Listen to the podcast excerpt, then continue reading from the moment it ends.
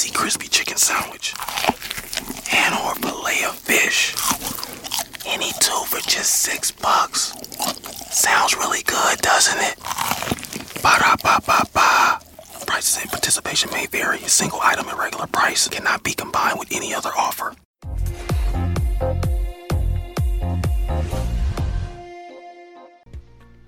Y aquí estamos nuevamente en el episodio número 10 de Remotamente en vivo para todos ustedes los que nos están escuchando vía streaming en este momento. Es el podcast que tenemos de Ciberseguridad Latam. Este podcast, como digo siempre, no podría ser posible sin estos dos enormes profesionales y amigos que siempre me acompañan, Emiliano Pichitelli y Facundo Maroril Pelser, como le gusta también denominarse a él. ¿Cómo andan muchachos? Buena, buena. ¿Cómo dice que le da Dani? Por acá, Dani y Facu, por allá, obviamente. Muy, muy contentos eh, porque estamos eh, ahí en el top. Ahora seguramente lo vas a decir, ¿no? Pero bueno, muy contentos. No, vos, contá, dale, ¿cómo, cómo Ah, bueno, bueno. Estamos en el. Primero estuvimos eh, hace poquitos días en número uno en iTunes, en el, podcast de, Apple. Número uno en tecnología en Argentina. Y en un momento llegamos a estar número 20, 19 en los podcasts generales de Argentina. Así que bueno, la verdad que muy contento. Muy poco tiempo en nada, o sea, en muy poco tiempo. Y bueno, gracias a, los grosos de ustedes también, ¿no? Facu por ahí. A los invitados. Hola, hola. Hola, hola, ¿cómo están?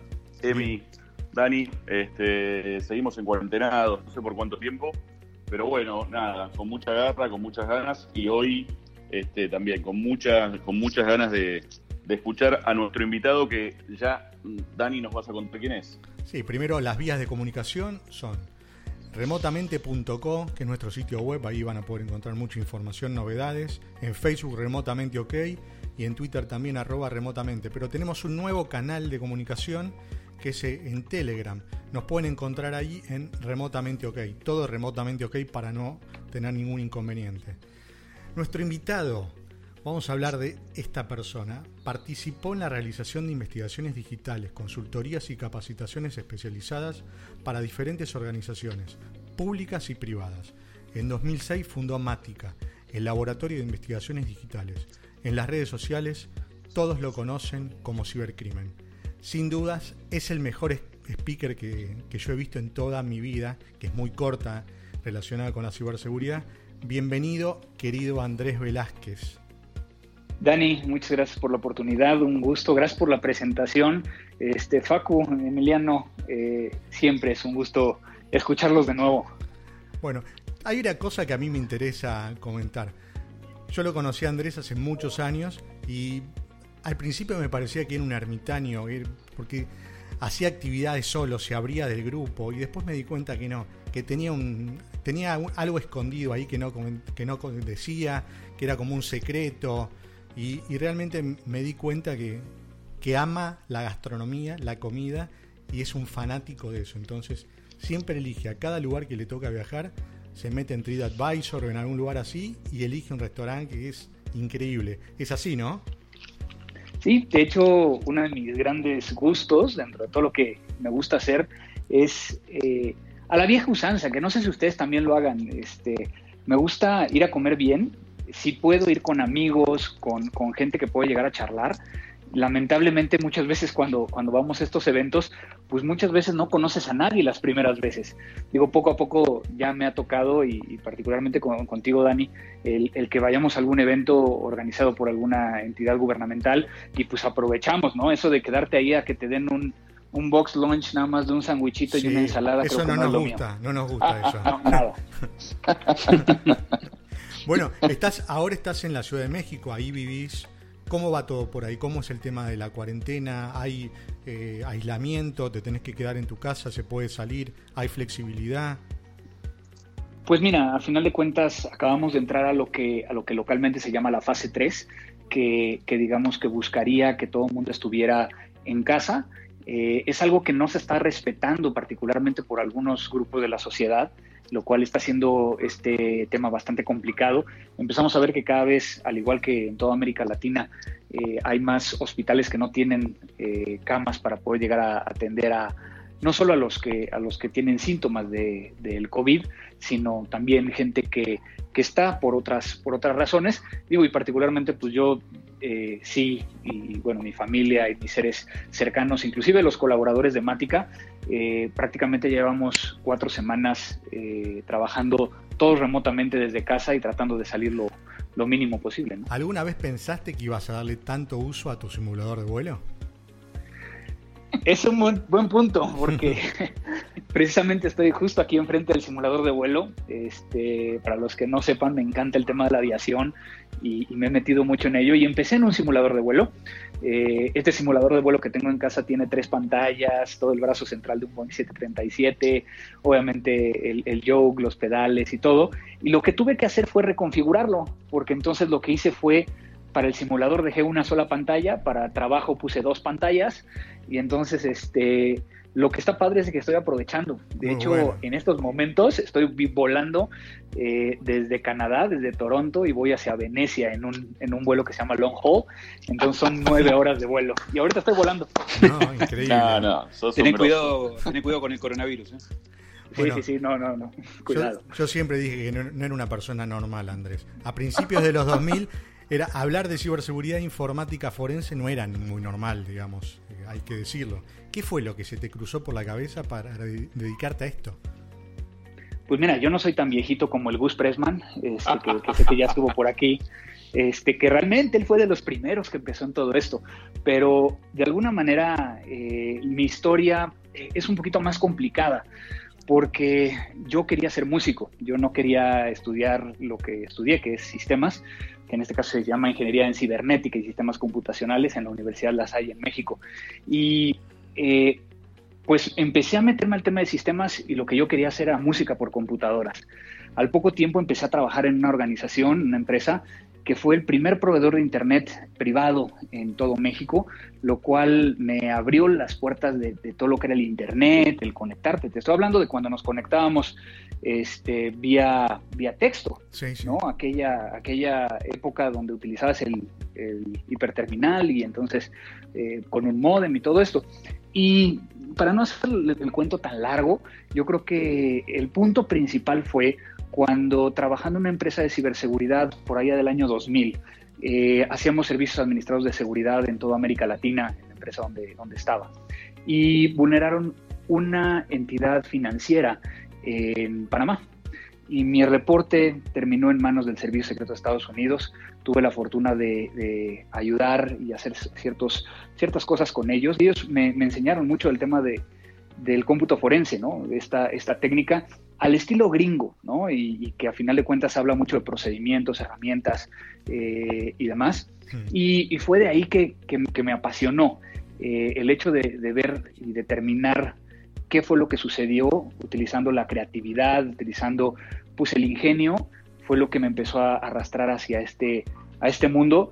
Y pues en ese momento eh, también como no estaba contratado completamente por esta entidad, sino que estaba yo prácticamente como freelance en ese momento, pues decidí crear Mática eh, por ahí de los principios de, los años 2000 y pues hasta el día de hoy tenemos Mática este, tanto en México como en Colombia, aunque también hice un intento en Argentina, para aquellos que nos están escuchando de allá, y de hecho fue de las primeras veces que pudo conocerlos a ustedes, y pues no, no jaló, pero, pero seguimos contentos. Qué bueno, qué, qué buena historia. Por acá eh, Emi, Emiliano, o más conocido como Emilianox. ¿Cómo estás, Andrés? Muchas gracias por estar ahí. No, al contrario, gracias por la, oportunidad. Bueno, con, vos, con Andrés, compartimos, aparte de la pasión por, el ciberseguridad y demás, algo más, el tema de la magia. ¿No? correcto. Así es, bueno, no puedo decir que soy mago, soy mago, pero obviamente me he refugiado en la magia para poder llegar a explicar algunas de las cosas que son muy difíciles de poder llegar a, explicar dentro de, un escenario, pero también por el otro lado creo que eh, lo utilicé como una herramienta para poder llegar a acercarme más a los jóvenes que muchas veces están ávidos de, poder llegar a, saber, ¿no? ¿Qué, es lo que, significa este medio, ¿no? Totalmente, totalmente. Así que bueno, compartimos varias cosas, incluso bueno, ya antes, eh, antes de arrancar el vivo, te había comentado que yo escuchaba también tu podcast. Felicitaciones por eso, porque también fuiste uno de los pioneros en esto, eh, muy entretenido, muy buenos invitados. como por suerte tenemos nosotros ahora. Así que bueno, felicitaciones por todo esto. Muchas gracias. Sigan ahí a Crimen Digital, es el otro podcast. Este, nosotros, digo, sí estamos peleando porque hay más podcasts acá en México y en América Latina, en los otros países, pero vamos como en el quinto lugar a nivel de tecnología. Bien, bien, muy bien, muy bien. Em, y bueno, te quería consultar una cosa específica, vamos a ver si es literal, tal cual, pero una vez te escuchamos decir que una organización que no eh, entiende qué es la ciberseguridad o que la, ciberseguridad es parte del negocio, está condenada a desaparecer. ¿Seguís pensando lo mismo? ¿Qué, cambió estos últimos años? No, de hecho yo creo que es lo mismo y hoy más que nunca tienen que, entender las organizaciones, tanto las chicas, o sea, las, pymes, las medianas, las grandes, que, que, el tema de ciberseguridad ya no es un tema de soporte al negocio. Digo, porque yo creo que recordemos esas bellas épocas donde decían, ay, hay que poner un antivirus y hay que este, poner un firewall, y eso era lo que nos preocupaba, ¿no? Hoy en día una organización que no tiene una estrategia, pues se va a enfrentar a los problemas que se han enfrentado muchas en estos últimos días, ¿no? Eh, recibí muchas llamadas de organizaciones que decían, es que mi estrategia dice que tengo que cuidar la información eh, desde el endpoint hasta, hasta mi base de datos y en este momento que están todo el mundo moviéndose a sus casas, pues nosotros no tenemos laptops, entonces la gente tiene que trabajar con sus computadoras personales. Entonces, ¿qué es lo que tenemos que hacer para poder llegar a proteger y mantener esa misma estrategia? Entonces, digamos que, que eso no pasó con quien, quienes este, prácticamente no tenían ni idea y que entonces se vuelve un problema porque el riesgo deja de estar dentro de, la organización para pasarse en un riesgo en la organización, en las computadoras, en la infraestructura eh, de la persona. Algo tan simple como el hecho de, proteger el Wi-Fi de los empleados en cada una de sus casas. Claro, tal cual, sí, sí, totalmente de acuerdo.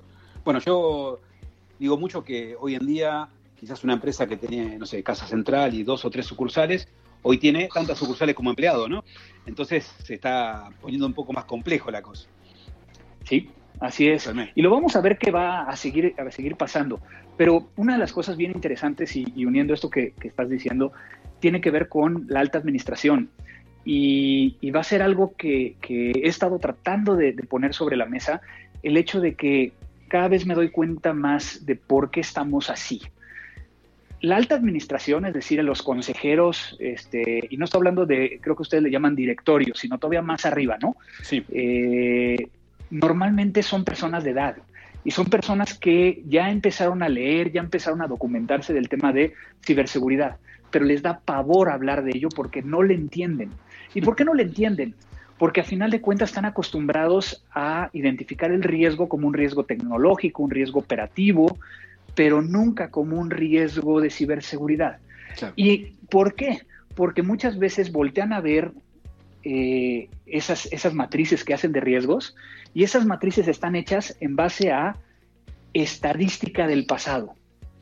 Y en ciberseguridad no lo podemos hacer, haciendo que entonces todo este proceso sea un tema bien interesante. El problema real de ciberseguridad entre una organización es que los de arriba les da pavor hablar con los de abajo y los de abajo no sabemos hablar el mismo lenguaje que los de arriba, haciendo que quede un gap impresionante y no podamos llegar a, estar haciendo una estrategia. Tal cual, sí, es muy, muy, muy interesante lo que decís, totalmente, estoy totalmente de acuerdo.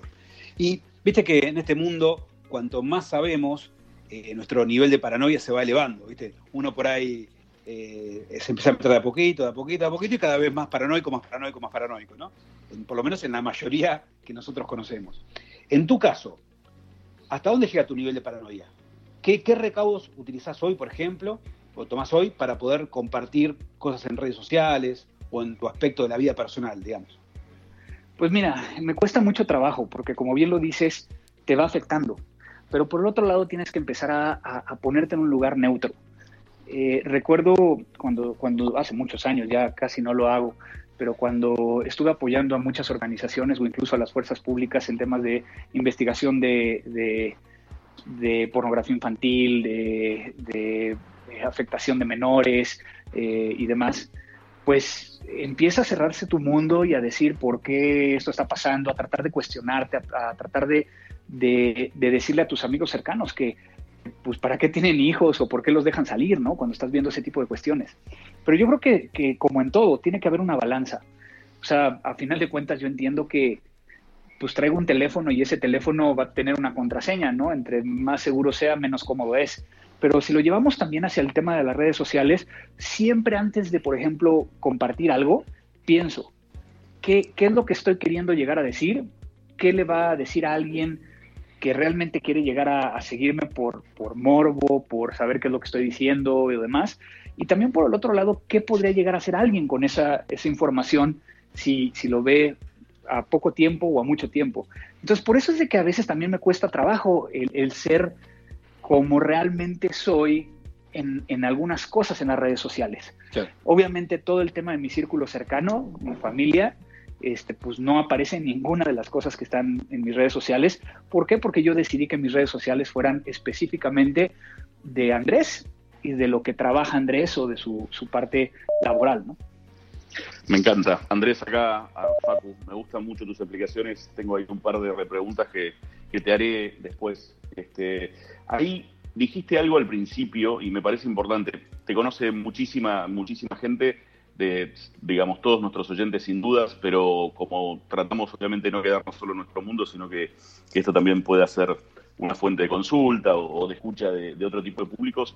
Queremos, quiero volver sobre un punto. Vos hablaste de Mática. Mática es la empresa que, que tú creas. Cuentes un poco, un poco más eh, sobre Mática, sobre, digamos, tu campo de actuación. Como dijiste, oficinas en México, Colombia. Tuviste eh, un intento aquí en Argentina, donde tuvimos la oportunidad de conocerte. Pero digo, contanos un poco cómo es trabajar desde Mática de México hacia el mundo, qué tipo de clientes trabajas. Vamos un poco por eso. Pues mira, Mática, eh, el nombre todo mundo lo ubica como si fuera telemática, informática, problemática y todas estas cosas, ¿no? Cuando realmente Mática significa investigando dentro de sí mismos en náhuatl, el lenguaje de los aztecas. Para mí siempre fue muy importante el poder llegar a demostrar que Mática era una empresa o es una empresa mexicana. Y digamos que empezamos desde el punto de vista del laboratorio, eh, el tema de, de forense, el tema yo particularmente le llamo más investigaciones digitales, más que forense, porque forense es la parte técnica, pero en muchos de los casos hacemos una investigación que puede llegar a ir un poquito más allá de el poder llegar a eh, realizar el, proceso del cómputo forense, que es la aplicación de técnicas científicas y analíticas e infraestructura tecnológica para identificar, preservar, analizar y presentar datos que sean válidos en un procedimiento legal. ¡Wow! Entonces, la misma cara me ponen los fiscales, ¿no? Entonces, este pero, pero entonces, ¿qué es una investigación digital? Pues tiene que tener un nivel un poco más arriba. ¿Por qué? Porque no necesariamente está dentro de una computadora. A veces puede estar en la nube y necesitamos técnicas de OSINT, este, o a veces necesitamos hacer cosas más de investigador eh, privado. Poco a poco fue cambiando todo este, este medio porque empezamos a atender muchos clientes. Principalmente teníamos dos líneas en aquella época. Eh, todo lo que hacemos para, para gobierno, desde la creación de las unidades especializadas en delitos informáticos hasta temas de crear, eh, más bien, hacer servicios a la iniciativa privada. Prácticamente el 80% de, las entidades financieras en México son nuestros clientes y hacemos muchas cosas con ellos precisamente del punto de vista reactivo. Eh, en el tema de, de, gobierno, pues obviamente estuvimos involucrados en N número de, de casos incluso sonados a nivel mediático que obviamente por razones de confidencialidad no puedo llegar a, comentar. Pero lo que empezó a suceder del lado privado fue muy característico. Ya me ayudaste a saber qué fue lo que sucedió, ayúdame a que no me vuelva a suceder. Y entonces a nosotros nos faltaba en ese momento la parte preventiva. Y empezamos a desarrollarla de tal forma que hoy por hoy Mática es una empresa de ciberseguridad estratégica que tiene el primer laboratorio de investigaciones digitales de América Latina, desde el lado privado, obviamente. No estoy diciendo que hayamos sido los primeros a nivel gubernamental, porque se nos la gana la, la Brigada del Cibercrimen de Chile en 1999, ¿no? Pero entonces empezamos a hacer servicios que van más orientados a poder llegar a generar estrategias, auditorías, consultorías, este, hacia temas de cumplimiento, hacia temas de riesgos, hacia temas de procesos. Es decir, no hacemos la configuración de un firewall, pero por lo menos empezamos a ayudar a que las áreas vayan funcionando. Y todo esto nos llevó a que dentro de este proceso de crear eh, esta parte preventiva, empezamos a hacer mucha respuesta a incidentes, que realmente yo ya no le llamo respuesta a incidentes, le llamo reacción a incidentes. ¿Por qué? Porque normalmente todos los clientes no estaban preparados para, hacer una respuesta. Realmente estábamos reaccionando ante una chingadera que no sabíamos qué era. Y entonces eh, empecé a unirlo con la parte de eh, administración de crisis o crisis management, de tal forma que entonces dentro de los ataques que veíamos, que principalmente teníamos ataques muy grandes en el sector financiero, pues trabajábamos entre el directorio, el consejo, la gente de seguridad, la gente del negocio, tratando de manejar la crisis completa que se había originado por una afectación dentro de un sistema. Escuchame, escuchame una preguntita, Andrés. ¿Cuántas, vos hablaste de colaboradores, me gusta esa palabra, ¿cuántos colaboradores tienes hoy, tienen hoy por hoy en, en, Mática? Y, quiero saber algo este, divertido. ¿Sos un buen jefe? Ok, mira, soy un jefe muy estricto. Este, ¿Por qué? Porque a final de cuentas me gusta que las cosas salgan bien y que salgan a la primera. Este, he cambiado en el paso del tiempo a, que cada vez eh, vayamos más sobre objetivos. Y eso me empecé a dar cuenta porque a final de cuentas muchos de los colaboradores que tenemos están orientados más por el hecho de eh, qué es lo que tenemos que dar como resultado, ¿no? Más allá de, cosas que se tengan que estar eh, presionando durante todo el tiempo, ¿no? ¿Cuántas personas somos? Somos alrededor de, de 20 de 20 personas que estamos dedicados este, específicamente a temas de investigación, a temas de consultoría y que permite llegar a hacer todo este, este tipo de, servicios. Bien. Hay una frase que define la filosofía de tu trabajo, me encanta esta frase, que las computadoras no mienten, las personas sí. La verdad que me da una curiosidad bárbara. ¿Tuviste muchos desencuentros amorosos en tu vida? Ay, Dani, Dani, Dani. Este, no, yo creo que, mira, eso, eso me lo empezó a, dar como, o sea, lo empecé a entender desde la perspectiva de cuando se estaba haciendo las periciales. Decilo, dale, decilo. No, no, no, no, o sea, lo estoy diciendo, a final de cuentas es cuando empiezas a ver cómo se da este tema de, de estábamos haciendo las, las periciales, ¿no? Las pericias le llaman ustedes. Te puse nervioso con esta pregunta, ¿eh? No, estoy pensando la mejor forma de salir sin ningún raspón. Entonces, finding the right person for the job isn't easy. Just ask someone who hired their personal trainer as a caterer. All right, folks, let's keep this line moving. You there with the tongs, picking up one Duchess potato at a time will not cut it at my catering table. Drop and give me 50. But if you've got an insurance question, you can always count on your local Geico agent. They can bundle your policies, which could save you hundreds. Okay, this is what we call the wild mushroom and asparagus dip, dip, and press. Come on, let's get those plates above your heads. For expert help with all your insurance needs, visit geico.com slash local today. CareerBuilder is made for people who have that thing. You know, those superpowers that make you good at your job, the skills you bring to work. And CareerBuilder knows those skills make you right for other jobs too. Higher paying jobs with benefits, jobs you never thought of trying. Are you a people person? Work from home as a customer service rep? Are you organized and like driving? Become a delivery driver. You have the skills it takes, and CareerBuilder.com has the jobs to get you hired fast. Visit CareerBuilder.com. Este, de alguna u otra manera, el, el, tema tiene que ver más con el hecho de, de que me tocó ver muchos testigos que decían algo y que en el momento en que analizábamos sus computadoras veíamos completamente lo contrario. Y entonces, pues sí, también siempre he sido alguien que ha estado tan cercano a las computadoras que, que ha aprendido que en las computadoras es o un 1 o es un 0. No hay algo intermedio. Entonces, por lo menos para mí, desde el punto de vista pericial, o está o no está. Sí, después hay una interpretación, pero el que esté o no esté es lo que puede llegar a dar la base precisamente de esa verdad. Somos complejos, somos complejos los seres humanos. eso, eso no tanto como los abogados, no tanto como los abogados. Estoy totalmente de acuerdo. Totalmente de acuerdo. Eh, bueno, les recordamos entonces a, los Radio Escucha, como usted decía a mí, que estamos hablando con Andrés Velázquez, arroba cibercrimen. ¿Quién no lo conoce, no? El, último, mira, el anterior eh, podcast estuvimos con Ezequiel Sariz, que dijimos exactamente lo mismo.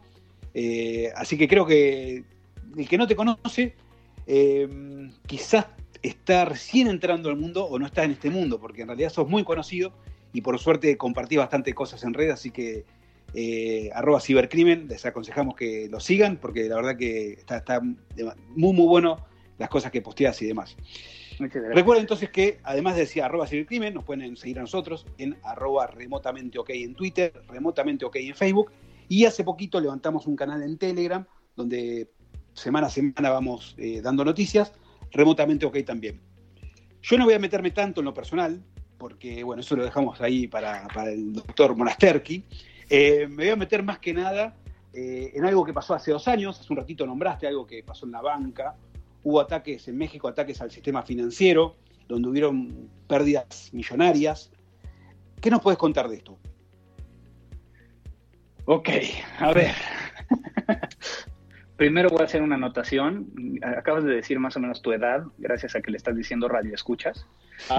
ya queda como, o sea, ahora, ahora yo les digo podescuchas a los, a los, a los nuevos personas que nos están oyendo, pero bueno, yendo específicamente al tema que me preguntaste, eh, pues sí, a final de cuentas hubo una afectación muy grande, la cual eh, afectó a varias entidades financieras. Estamos hablando de que eh, se calcula que fue eh, cerca de 250 eh, millones de dólares eh, la afectación y que todo se realizó por medio de una vulneración.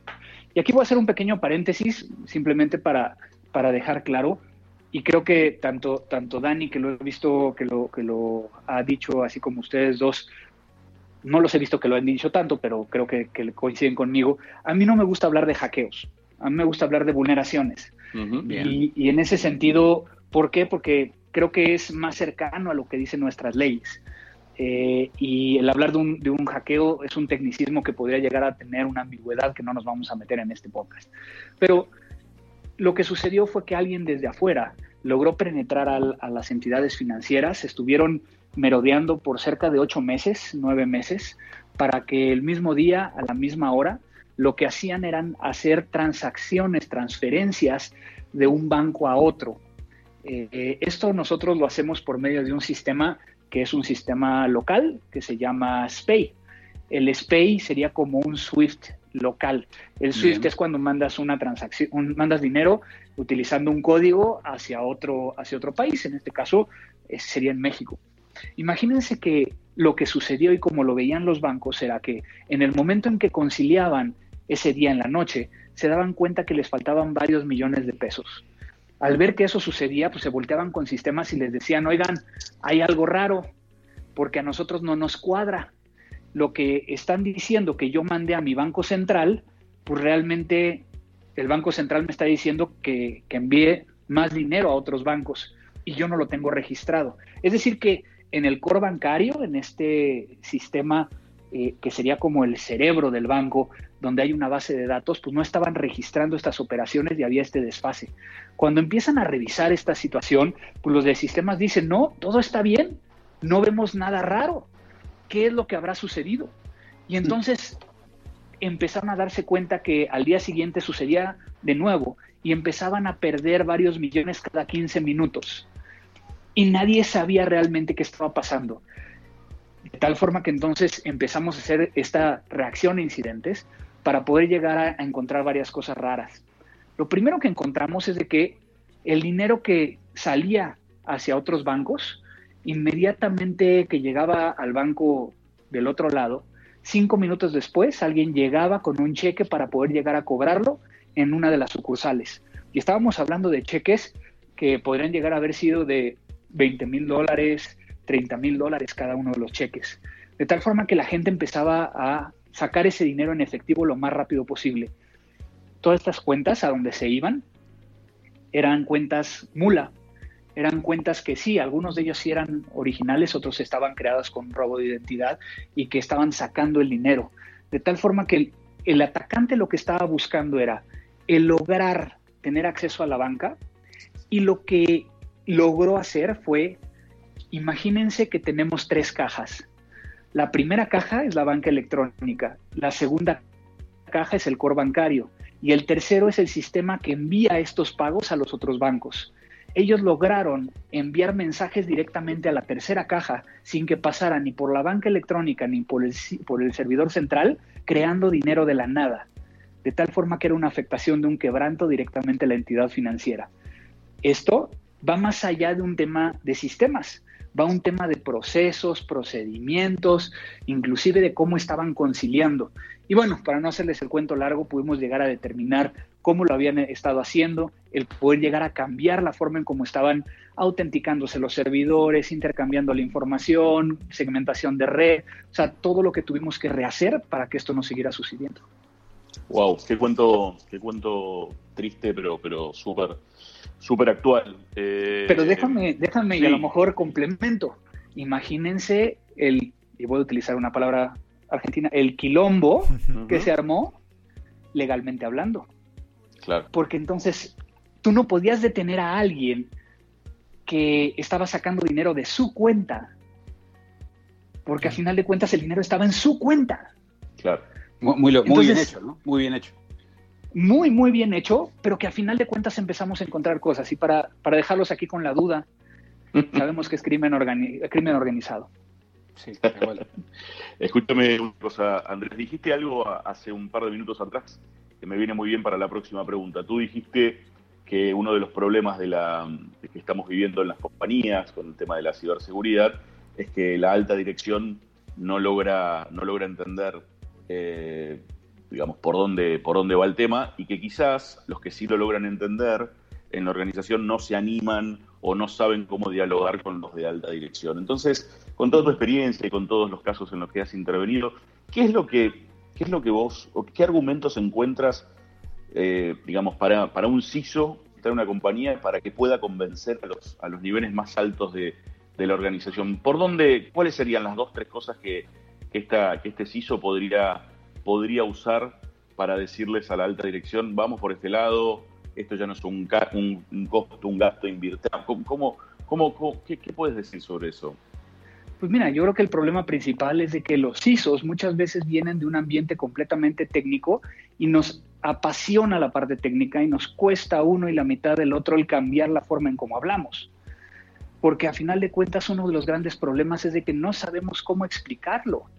Me encanta estos CISOs que se paran enfrente del director general y le dicen, eh, necesitamos un WAF para que podamos llegar a bajar el riesgo que existe. Güey, ¿qué es un WAF? ¿No? O sea, no puedes empezar así una conversación, sino que tienes que cambiar la conversación a, existe un riesgo de que nos puedan vulnerar eh, desde Internet para poder llegar a hacer una afectación de un quebranto o de una eh, modificación de información o que puedan llegar a extraer datos, eso nos puede llegar a afectar con una multa a lo mejor por eh, la ley de protección de datos o puede llegar, y entonces así puedes llegar a, establecer una conversación donde digan, ah, pues sí, más vale mejor invertir en esto que, tratar de, de, resolverlo después. Entonces yo creo que también es un tema de educación. Estamos tan acostumbrados este, las áreas técnicas de ser técnicos a pesar de que hayamos ido a un MBA, a pesar de que hayamos hecho otras cosas, seguimos hablando el mismo lenguaje. Y creo que ahí es donde, donde cambia. Creo que a mí me ayudó mucho, en, mi caso, tanto el tema de crear mi propia empresa y empezar a tratar más con, directores generales, con gerentes generales, con el directorio, que, que a final de cuentas empezar a hablar su mismo lenguaje.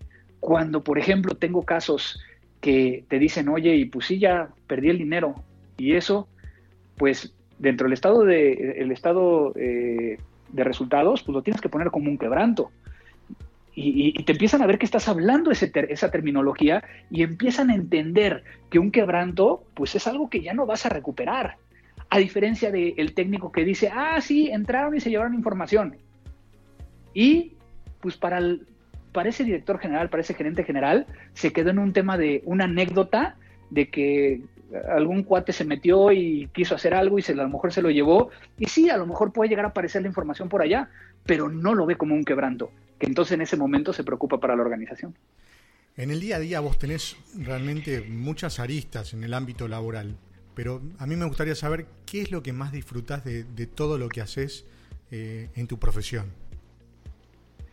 Híjole, tratar de resolver problemas de principalmente del sector financiero cuando el dinero no es mío. Yo creo que esa es la parte más interesante. O sea, imagínense estar frente a un consejo de administración de un banco que acaban de vulnerar y que te digan qué hacemos, ¿no? Y que tú digas, bueno, a ver, este, traigan mi información para ir decidiendo, ¿no? Este, porque cualquier decisión que vayas tomando, pues sí es una adrenalina eh, tienes que mantener la operación, tienes que eh, regresar eh, a, la operación completa lo antes posible y tienes que investigar al mismo tiempo. Entonces a mí me gusta el, armar equipos, el, negociar con ellos para ir hacia un objetivo común en muy poco tiempo con mucho estrés. Confía, confían ciegamente en vos, ¿no? En un momento así. Pues me ha tocado, yo creo que el día que sí no me la creía yo fue una vez que entré a, la, sala de consejos. Se imaginarán estos señores ya de edad este, que, se agarraban la cabeza y decían es que no entiendo. Y, era un caso muy similar al que les platicaba del sector financiero de este ataque. Y lo primero que yo les dije es, señores, creo que vamos a tener que bajar la banca en línea porque por ahí están entrando. Todavía no lo confirmamos, pero creo que es una, una posibilidad. Y me volteé y les dije, podemos llamar al directorio. Subieron la gente del directorio y le pregunté quién es el responsable del negocio. Y un, un, señor, un güey ahí levanta la mano y le digo, ¿cuánto cuesta bajar la banca en línea? Y hagan de cuenta que le pedí la raíz cuadrada de un número de 10 dígitos. O sea, se, me quedaba viendo como diciendo, ¿cómo? Y otro contesta, ¿la vas a bajar? Le digo, la puedo bajar, ¿no? Existe la posibilidad de que si yo veo algo que hay ahí que vaya a afectar todavía más la operación, lo vamos a tener que bajar. Y entonces empezamos a dialogar, les empecé a decir, si bajamos la banca en línea vamos a tener más llamadas, necesitamos avisarle a los clientes, necesitamos a ver quién tiene más gente, quién, quién tiene a, los, a, la gente que son los ejecutivos de cuenta. Levantó la mano el de, el de ventas, entonces a ver, tus ejecutivos de cuenta me van a ayudar a hacer ahora parte del help desk, van a estar recibiendo las llamadas de los clientes y les van a decir que estamos tranquilos, que hay ciertas, están haciendo un mantenimiento. Empezamos a armar todo y entonces me empecé a desesperar porque no había nadie que del lado del cliente tomara decisiones. Me paré de la mesa y le dije al presidente del consejo, creo que tienen que tomar una decisión de quién va a ser el coordinador del incidente para poder llegar a tomar las decisiones. Me salí y a la hora de mi regreso me dijeron, queremos que tú tomes las decisiones, nosotros no tenemos ni idea de lo que estamos haciendo y estamos completamente sesgados por la situación. Ahí fue donde sentí realmente un balde de agua por la responsabilidad que eso, eso representa. Qué bueno, qué, buena historia. Eh, bueno, a lo largo de este podcast estuvimos hablando que tenés varios hobbies, eh, como por ejemplo la magia, piloto de avión, la buena gastronomía. Nosotros no sé si tenemos buena gastronomía, pero tenemos mucha, ¿no? Mirándonos la panza sabemos que tenemos mucha, no sé si buena. Eh, y también desde hace mucho tiempo que estás con, obviamente con Crimen Digital, tu podcast, que también lo estuvimos nombrando. Ahora la pregunta es, ¿cómo haces para hacerte tiempo para todo esto? ¿Cómo balanceas tu vida profesional con la personal? Yo creo que es complicado, mas no es imposible. Trato de dormir poco, ¿no? o mi cuerpo me pide dormir poco. Trato de aprovechar mi tiempo y algo que, he aprendido al paso del tiempo, soy muy respetuoso de mi tiempo y de los tiempos de los demás. Es decir, que si agendamos una reunión con mis colaboradores o con un cliente de media hora, tenemos que cumplir esa media hora, ¿no? Y tiene que salir al objetivo y, listo. Es por ello que, que, he encontrado la forma cómo encontrar momentos donde puedes llegar a aprovechar, momentos de traslado, momentos de aviones, por ejemplo, con todo este tema de que viajo muchísimo eh, y normalmente estoy subido en un, avión y en un aeropuerto, pues he encontrado formas de grabar el podcast cuando estoy en el aeropuerto. Se pueden llegar a hacer muchas cosas, no necesariamente, digo, porque creo que luego muchas veces eh, caemos en, el tema de lo hago al rato porque ahorita no puedo. Entonces, simplemente creo que siempre se puede llegar a hacer todo. Andrés, para, para tu club de fans en Argentina, están preguntando ¿cuándo, ¿cuándo vas a venir por acá? ¿Vamos a tener la suerte de verte antes, antes de fin de año, si que el coronavirus lo permite? Yo creo que sí, y es algo que, he estado planeando. Tengo muchas ganas de ir. Este, Argentina es uno de los países que, que particularmente yo, eh, tengo un amor muy especial para toda América Latina, ¿no? Entonces, eh, obviamente Bogotá, este, la ciudad de Bogotá, la ciudad de, Buenos Aires, he tenido la fortuna de ir a, Mendoza, a, este, a varias ciudades de, Argentina, Bariloche, este, Tucumán. Entonces, eh, me encanta ir siempre a, Argentina, la paso eh, muy bien. Y más que nada, eh, más allá del tema de la gastronomía que podría llegar a encontrar, la, grandiosa gastronomía que ustedes tienen, particularmente el lado de las carnes y las pastas, porque otras cosas sí, la verdad, no le dan tan bien, pero este, el tema de los amigos, ¿no? Y creo que, que, lo hemos vivido estos últimos años, de poder llegar a reunirnos, tomarnos una cerveza, un mezcalito y, este, y platicar, creo que eso es lo, más, lo que más me gusta de estos viajes. Qué bueno, bueno. Bueno, esperemos que termine todo esto pronto y te podamos tener por acá. Eh, y viste que, bueno, justamente hablando de, la cuarentena y demás, eh, se está dando mucho el tema de espectáculos en balcones y demás, ¿no? Em, para romper un poquito, siempre nosotros sobre el final, eh, antes de hacer esta intro, em, damos, eh, empezamos con preguntas un poquito más informales, no tan formales, ¿sí? A partir de ahora, descalzate, de, ponete tu, tu ropa de día a día y vamos a hablar de tu vida. Quédate tranquilo que no vamos a hablar tan personal como tiró Dani por el medio, ¿no? Sí, ya vi, ya vi. bueno, viste que estamos con, el tema de los espectáculos en los balcones. Allá en, España se está dando mucho, en Argentina no tanto, pero también hay. Vos, en lo artístico, ¿en qué, te podría destacar en un balcón? Supongamos que tengas que salir al balcón a brindar un espectáculo artístico a tus vecinos.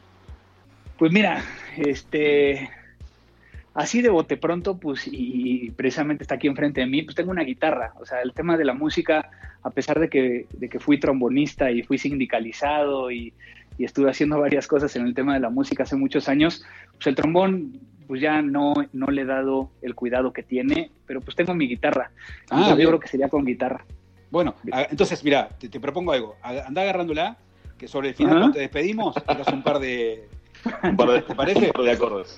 Andrés, Está bien, ¿qué, anécdota, ¿qué, anécdota, familiar divertida podés contarnos también en esta época de coronavirus? Algo que te haya pasado in-house, encerrado, que a lo mejor no, no estabas acostumbrado, eh, algo, algo que se te venga a la cabeza. No, pues a final de cuentas este, este encierro eh, también me ha, me ha, servido muchísimo. Yo creo que más que una anécdota es un aprendizaje, ¿no? Eh, durante muchos años de mi vida me lo he pasado en, aeropuertos y en aviones y estoy eh, finalmente apreciando estar en casa, eh, cosa que antes no, lo, no, era tan, tan fácil para mí el apreciarlo. Entonces, eh, este encierro me está ayudando mucho a eso.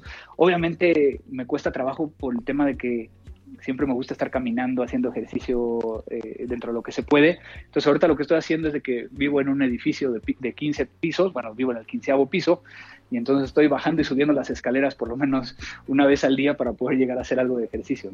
Ya, ya para finalizar, querido Andrés, esta, concentrate para contestarme esta, por favor, ¿eh? porque vos, vos no ya sé que viene, viene un chingadazo de este güey. Sí, lamentablemente. Si estuvieses, esto es algo totalmente hipotético, no, digamos, no, no fue un caso, no, no fue algo real, nunca pasó, eso, vos, vos entenderás. Si estuvieses en una ciudad, por ejemplo en Washington, es de noche, hace frío, ya sé, ya llueve, llueve mucho y te estás cagando de hambre. Y estás con algunos amigos en un evento de la OEA eh, de ciberseguridad, un evento anual muy importante. ¿Qué elegirías para comer? Por favor, ojo lo que vas a responder. Opción 1, tacos mexicanos. Opción 2, unas rips. Opción 3, sopa vietnamita. Mira, es muy sencillo y, siempre ha sido así en, en, los exámenes de opción múltiple. Una de las opciones hay que eliminarla, eliminado los tacos. Tengo una regla muy clara y es de que no como comida mexicana fuera de mi país porque no sabe igual. Me quedarían las otras dos. Y si sería hasta el día de hoy, y si fuera completamente hipotético, todavía sí te llevaría otra vez a comer comida vietnamita, donde no puedes negar que estaba muy buena. Ah, bueno, realmente llegamos ya al tope de, la duración de nuestro podcast. Nos cortan, ¿viste? Estamos con una membresía que no es muy, muy cara, entonces a los 45 minutos se corta. Así Qué manera de pedir sponsor, ¿eh? Sí, Exacto, sí, ya Bueno, así que Andrés, querido, muchísimas gracias por tu tiempo. Estuvo genial Así que te agradecemos muchísimo. Muchas gracias, Andrés. Gran, gran, gran abrazo y gracias por, por tu onda. Gracias, al Andrés. Contrario, al contrario, gracias a, a ustedes, Dani, Facu, Emiliano. Eh, a final de cuentas, en ningún momento me sentí como, como que tenía que contestar algo, sino a final de cuentas es una, una charla entre amigos. Este, tanto las primeras preguntas, las del medio, como las finales, pues es como, como normalmente contestaría a, a amigos y que, que a final de cuentas espero ver muy pronto después de que todo esto acabe. Bueno, te vamos a organizar un asado como siempre cuando venís. ¿eh? Será un placer, lo espero, ya sabes que es lo que me gusta. Un beso a la Gran, familia. Gran, gran abrazo. Cuídate Chau, mucho. Igualmente, gracias. Ya terminamos. Seguimos con el episodio siguiente con, con Bullido, con nuestro amigo Leo Samurai. Así que eh, nos vemos pronto. Un abrazo para los dos y gracias por el tiempo. Abrazo. Chau, chau, chau. Chau, chau.